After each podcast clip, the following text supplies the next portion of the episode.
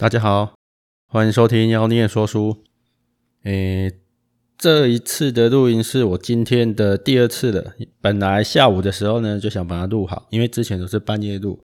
那调半夜的原因，就是因为比较安静，我后置的时候会比较轻松一点。但是加上后置的话，每次都弄到三更半夜很晚哦，有时候蛮累的。今天就想说，试着看看下午录到底那个。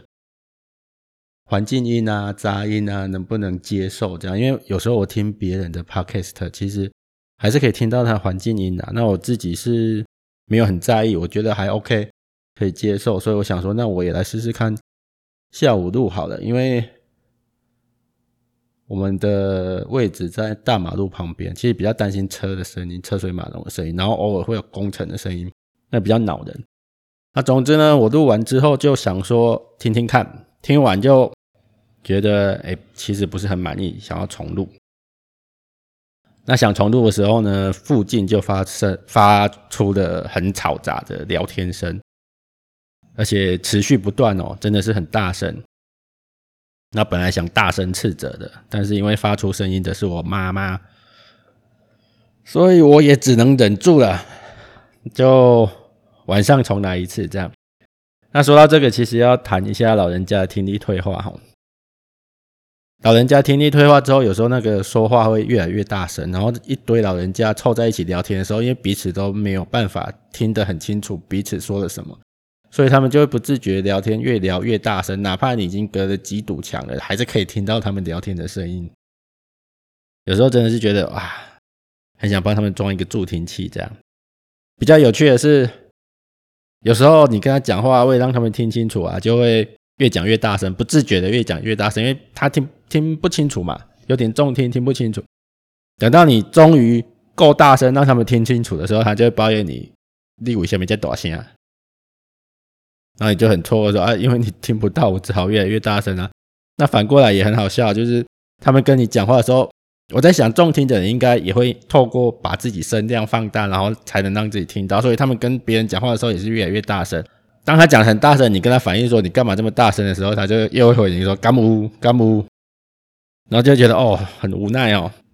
不过我想这是年纪大都有可能会遇到的啦，就家里有老人的应该都知道我在讲什么。好，所以这个是我们今天的第二路了，希望这次能顺利一点。那先聊一下这次，这是本季的第一集嘛，有点像是介绍回哦，我会稍微提一下。这一季选的书，那我们已经确定这一季要讲的几本书了。然后呢，主轴是什么都已经决定了，就有点像已经把企划案做好了这样。那之前就修了一阵子嘛，就有朋友跟我讲说，他听了我的节目之后呢，觉得有一个比较他自己觉得比较明显的缺点，就是我讲话都有点像老师。然后他就觉得啊，这个人真的以前当过老师，这样可能是以前的职业病留下来了。因为私底下讲话，我跟我朋友讲话有时候就是酸言酸语，然后干话连篇这样。只是一个人的时候，不自觉的就会变成，就有点像老师站在讲台上嘛。台台湾的学生有时候就是很难得跟老师互动，所以当我在讲台上讲了一段，然后问有没有问题啊，基本上是没有人会举手，没有人会回答的。很难得跟学生有互动，所以老师站在台上有很大的一部分时间，其实就是在唱独角戏，就跟我现在一样。对着麦克风，然后看着我的电脑唱独角戏，所以可能不自觉就会把以前那一套上课的模式拿出来。其实我自己没感觉啦，我已经尽量觉得我自己尽可能放轻松的。不过我后来也想一想，我一个人讲话的时候如果都是这样子，但是我平常跟人家聊天的时候并不是这个模样，不是这个模式。那这样子的话，我就学别的节目，就学别的吧 podcast 找人来陪我聊天好了。所以为了改善这个状况呢，我决定邀请几个朋友来陪我一起聊书，然后就在列名单想说要邀谁的时候，才惊觉啊，糟糕，我好像没什么朋友 啊。总之呢，我就是希望能邀请到一些人来陪我聊书了。那聊的部分就会尽量以主题为主，就是以这一季的主题为主，这样希望可以改善那种，就是可能像现在这样说话有点像老师的语气啊什么的。我其实说话像老师语气也没什么不好吧？如果能学到东西的话，可能会觉得不太不太 OK 的原因是，我自己在观察台湾的很多节目，不管是 YouTube 的，或者是甚至电视节目，然后或者 Podcast，其实比较流量比较高的哈，就是那种比较多人看的，很多都是真的都是谈话性节目。台湾人好像特别喜欢看谈话性节目，听人家在那边聊天，好像就怎么说，常常听到一种就所谓的陪伴的感觉哦。那我本来就很孤僻，我不需要人家的陪伴，所以我不太懂那个什么。什么叫做陪伴的感觉？可能是因为这样，所以讲话都会比较像老师啊。好，总之这个部分，我看到时候如果有人来陪我聊天的话，看能不能改善一下。好，那我们就进入这一集的主题哦。这一集是介绍回，我大概讲一下这一季要做什么。这一季呢，我的主题是致孤僻的创业者。哦，孤僻的创业者，其实就是以我自己为出发点啊。那会有这个主题呢？一开始的开头其实是我老婆丢了一本书给我，她有一天就传了一个链接给我，跟我讲说希望我看这本书，然后看能不能把它放到那个 podcast 里面讲。我就看了一下，发现诶这本书的名字叫做《小是我故意的》，是早安财经文化出版的。那副标题是“不扩不扩张也成功的十四个故故事”哦不。不扩张也成功的十四个故事，怎么有点超龄呆的感觉？好，那因为他传这本书给我，心里就在想，为什么传这本书给我？我就问他，他说希望我看吧，然后把它放在 Podcast 上，Podcast 上面讲一下，因为他自己也想看。我想说你想看你就自己看啊，为什么要传给我？不过老婆都交都给作业了，不看也不行。反正就买回来之后呢，啊，我我还在那个 Facebook 上面。分享了一下，就是我买拿到书之后，我就把拍个照放到我的 Facebook 上面，讲说啊，我接下来讲这一本。然后因为我老婆要求我看，她也留言说，我那样叫你看，是我自己要看的啊。啊，不管是我要看还是她要看，反正都得看。那 就已经决定当这一季的选书之一了。那我当然就会计划开跑了，我就不想停了嘛，就反正就这样，就决定。把它当做企划，那一开始其实没有想到孤僻的创业者这个主题，只是想说，哎，小是我故意的，其实是一个创业的内容嘛，就是讲事业的东西。那一季下来，我本来就预计讲三到四本书，然后一本书大概讲一个月左右，看内容啦。我就要再挑其他的书啊。然后这个时候刚好碰上那个，因为如果听我前几集的那个节目，我记得我讲过，偶尔会去逛。也不是偶尔，几乎天天会去逛那个 PTT 的西洽版。那如果有跟我一样在逛西洽版，你就会发就会知道前几个礼拜有那个台湾 VTuber 大炎上事件嘛，就鸟鸟与热奈的那个 VTuber 事件。那其实我本来是没有在看 VTuber 的，其实 YouTuber 我在看的也不多啦，就几个比较知名的那一些。因为洗版洗了好几天了，我就。引起了引起了我的好奇，我就去看到底发生了什么事情。那如果对整个事情有，就是整个事件前后始末有兴趣的，自己去查懒人包，应该随便 Google 一下就就可以搜寻得到了。我之所以要提这个事件，是因为我去看的时候，其实我大概是从第三集的直播吧，第三集还是第四集的直播才才开始跟的。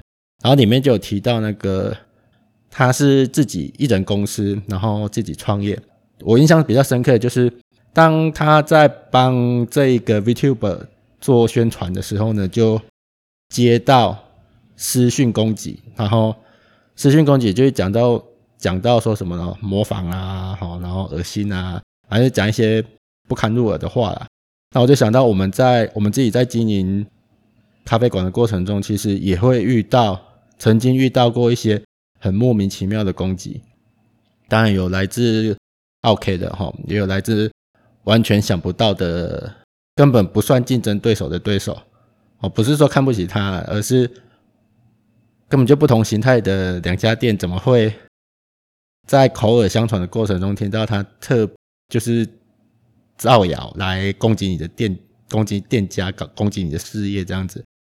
所以那时候听到他在描述这件事情的时候，其实我就有感而发，就觉得其实会选择一人创业有几个原因、啊，第一个是。有时候有些人就是比较孤僻一点，像我跟我老婆就是不擅长，也不是不擅长，不是很喜欢跟人家有过多交流的人。我们觉得说很多事情是我做好我的本分，然后你做好你的本分，然后呢，需要就是会有重重叠的地方，才是我们需要去合作去磨合的。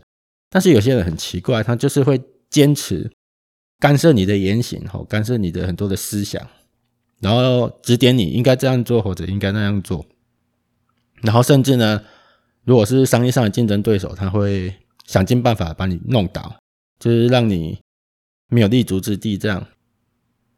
所以那时候看完那一集，我就心里就在想，其实当你是一个相对孤僻的人，然后。又走在创业的路上，其实心里面是会有很多的矛盾，然后也会遇到一些困难，可能是大家都会遇到的。矛盾的点在于，你创业不可能不跟人有接触，但是你又是一个孤僻的人，所以这过程中，我我跟很多人聊聊过，就是我以前就知道自己相对孤僻，我常常戏称自己自己是阿阿宅哦，宅男，而且是很专业的宅男。但是我知道自己的问题在哪里，所以其实从我决定创业，我很年轻的时候就已经决定创业了。我决定创业之后呢，其实我就很努力的在阅读很多相关的沟通相关的书籍，从知名的卡内基到市面上你看过的比较知名的跟沟通相关的书，我几乎都会买回来看。这个过程中，其实学到了很多沟通的技巧。我以前也开过沟通的讲座。而且我觉得我蛮有资格开开沟通讲座的原因是，因为我就是一个从一个很不擅长沟通的人，到后来发现其实我掌握了一些沟通的技巧。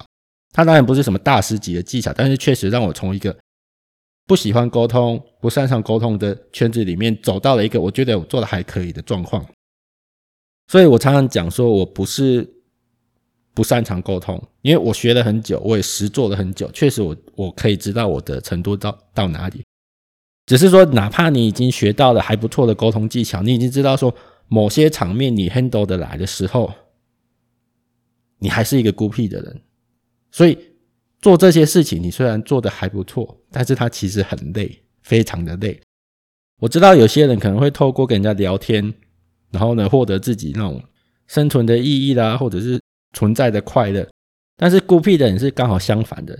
当我们每次跟人家沟通超过一段时间的时候，我们会觉得被有被榨干的感觉，会情不自禁想说这一场对话、这一场沟通到底什么时候可以结束？这样子。那当然，完全聊得来的好朋友那是另外一回事啦。我在讲的是那种你不得不做的事情，就是你其实可能没有那么喜欢，但是因为为了公司的生存啊，或者像你在职场上一定要跟同事有来有往，那个不得不做的事情。总之，这个事件就让我觉得说，其实跟我们一样的孤僻者其实并不少，并不少。那如果碰巧又走在创业的路上，其实是大家都一样会遇到一样的问题，然后会一样的都很辛苦。刚好呢，就我老婆推的这本书，跟我后来遇到的这些看到的这些事件。我觉得就可以把它结合起来，结合起来之后，我就开始想说，既然这样子的话，我的主题就把它定成“致孤僻的创业者”，因为我觉得，既然应该大家都跟我一样啦，年轻的时候如果想创业的话，有时候会走在一个对于方向啊不太明了的情况下，就处在一个对未来不是很清楚的情况，尤其是创业会想到说。我们想要把事业做成功，然后把事业做大，但是又又想到自己对人际沟通啊、和人相处这件事情其实不是那么热衷，然后甚至会觉得说那是一件很累的事情。那怎么样在这之间取得平衡呢？我觉得刚好我老婆推的这本书，小是我故意的，还有我之前在逛书局的时候，其实有几本书吸引我的目光，但是之前一直没有买回来了。刚好趁着这次机会，我就决定把它。拿回来买回来当一个统整，然后跟大家分享一下。这就是我们这一季要读的哈。除了小是我故意的之外呢，还有一本是一人创业，另外一本是一人公司。哦，开头都是一人，然后这个都是远流出版的。我们这一季就是要透过这三本书来看看，到底小规模甚至是一人创业、一人公司到底可以怎么做，然后书上到底讲了哪些东西。所以，如果你跟我一样是想要从一个小规模创业开始的，应该这一季应该蛮值得你听的。那我也提一下，为什么我们坚持在处在一个小规模的状况？我知道很多人创业其实想要我也曾经这么想过啦，但是后来真的是觉得自己不适合走上那种大规模的公司的路。但你想要扩大规模，不是说你想扩大就能扩大的，这是另外一回事。那如果你是跟我一样，在深思熟虑之后呢，发现自己其实对于小规模的公司，对于自己的生活品质其实有所追求的话，就是你还有更重要的事情比扩大规模还要重要。那维持小规模其实是必要的。那维持小规模到底有什么好处？其实最大的好处就是自由。所以你如果跟我一样崇尚自由的话，其实小规模是可能是最后你就会走上的道路。为什么能维持小规模能拥有最好的自由？其实你如果去看一些商管的书啊，反正就很多大企业的范本可以看嘛，然后也很多人会写这一类的书。你会发现，很多时候一家公司的规模要扩大，有时候就是得引入外来资金。毕竟你要有钱才能买设备、买店面、买一些滴滴扣扣的资产，然后去扩大你的规模。外来的资金引入之后呢，基本上创办人的影响力就会变低，相对啦，相对就会越来越低。然后你也要对很多股东负责嘛，对投资者负责，所以你的目标会慢慢的变成迎合市场。那如果迎合市场这件事情跟你创业的初衷其实是不搭嘎，甚至是矛盾的，那你就会陷入一个进退两难的境地。那就是我讲的，你最后其实就会失去自由啊。所以，如果你能，你有自己想要实现的价值，维持小规模就能够自由的实现你自己想要实现的价值。这是为什么？我觉得维持小规模是。对于某些创业者来说是很好的选择哦，不一定什么事情都要扩大，扩大到我们想象的那一种什么世界百大啦、台湾百大啦、台湾五十大之类的。那细节部分就等我们这一季一集一集的来聊，然后把这三本书好好的读完。那过程中如果能邀到我的好朋友的话，哦，我刚刚讲我没什么朋友，如果能邀到的话呢，那我们就会有一个对话的过程，聊天的过程。也许会比较有趣一点，对。那最后呢，我稍微业配一下，我们今我们最近进了两只新的咖啡豆，然后引发了蛮多正面的好评的，因为它是酒香处理法的。一只是伊索比亚日晒古籍贵腐酒香处理法 G One 然后一只是瓜地马拉维维特南果莱姆酒桶静置处理法。我知道名字很长，如果不常喝咖啡的人可能不知道我在念什么，然后常喝咖啡的人会觉得这是什么哇哥，因为。如果你还没喝过的话，还没来喝的话，你又不知道我在讲什么。总之，这两支咖啡呢，在还没磨之前呢，它就已经有一点，哎，也不是一点浓浓的酒香了。然后磨开之后呢，整间咖啡馆都会是酒香味，但是它是没有酒精的，它只是用特殊的处理法把那个酒香带出来而已。然后喝的时候呢，从高温到中低温都有不同层次的酒香。那因为我们进的豆子其实是有限的，有在追乌斯咖啡粉丝团的都知道，我们很多东西都是限量的。总之卖完就没有了。然后这两支咖啡已经有不少人下订了，所以如果还没喝到的，还没下订的呢，请把握时间来店里喝，哎，尝尝看。然后需要豆子的呢，赶快先订下来，不然的话卖完就没有了。好，那今天的本季第一集就先介绍到这边，谢谢大家。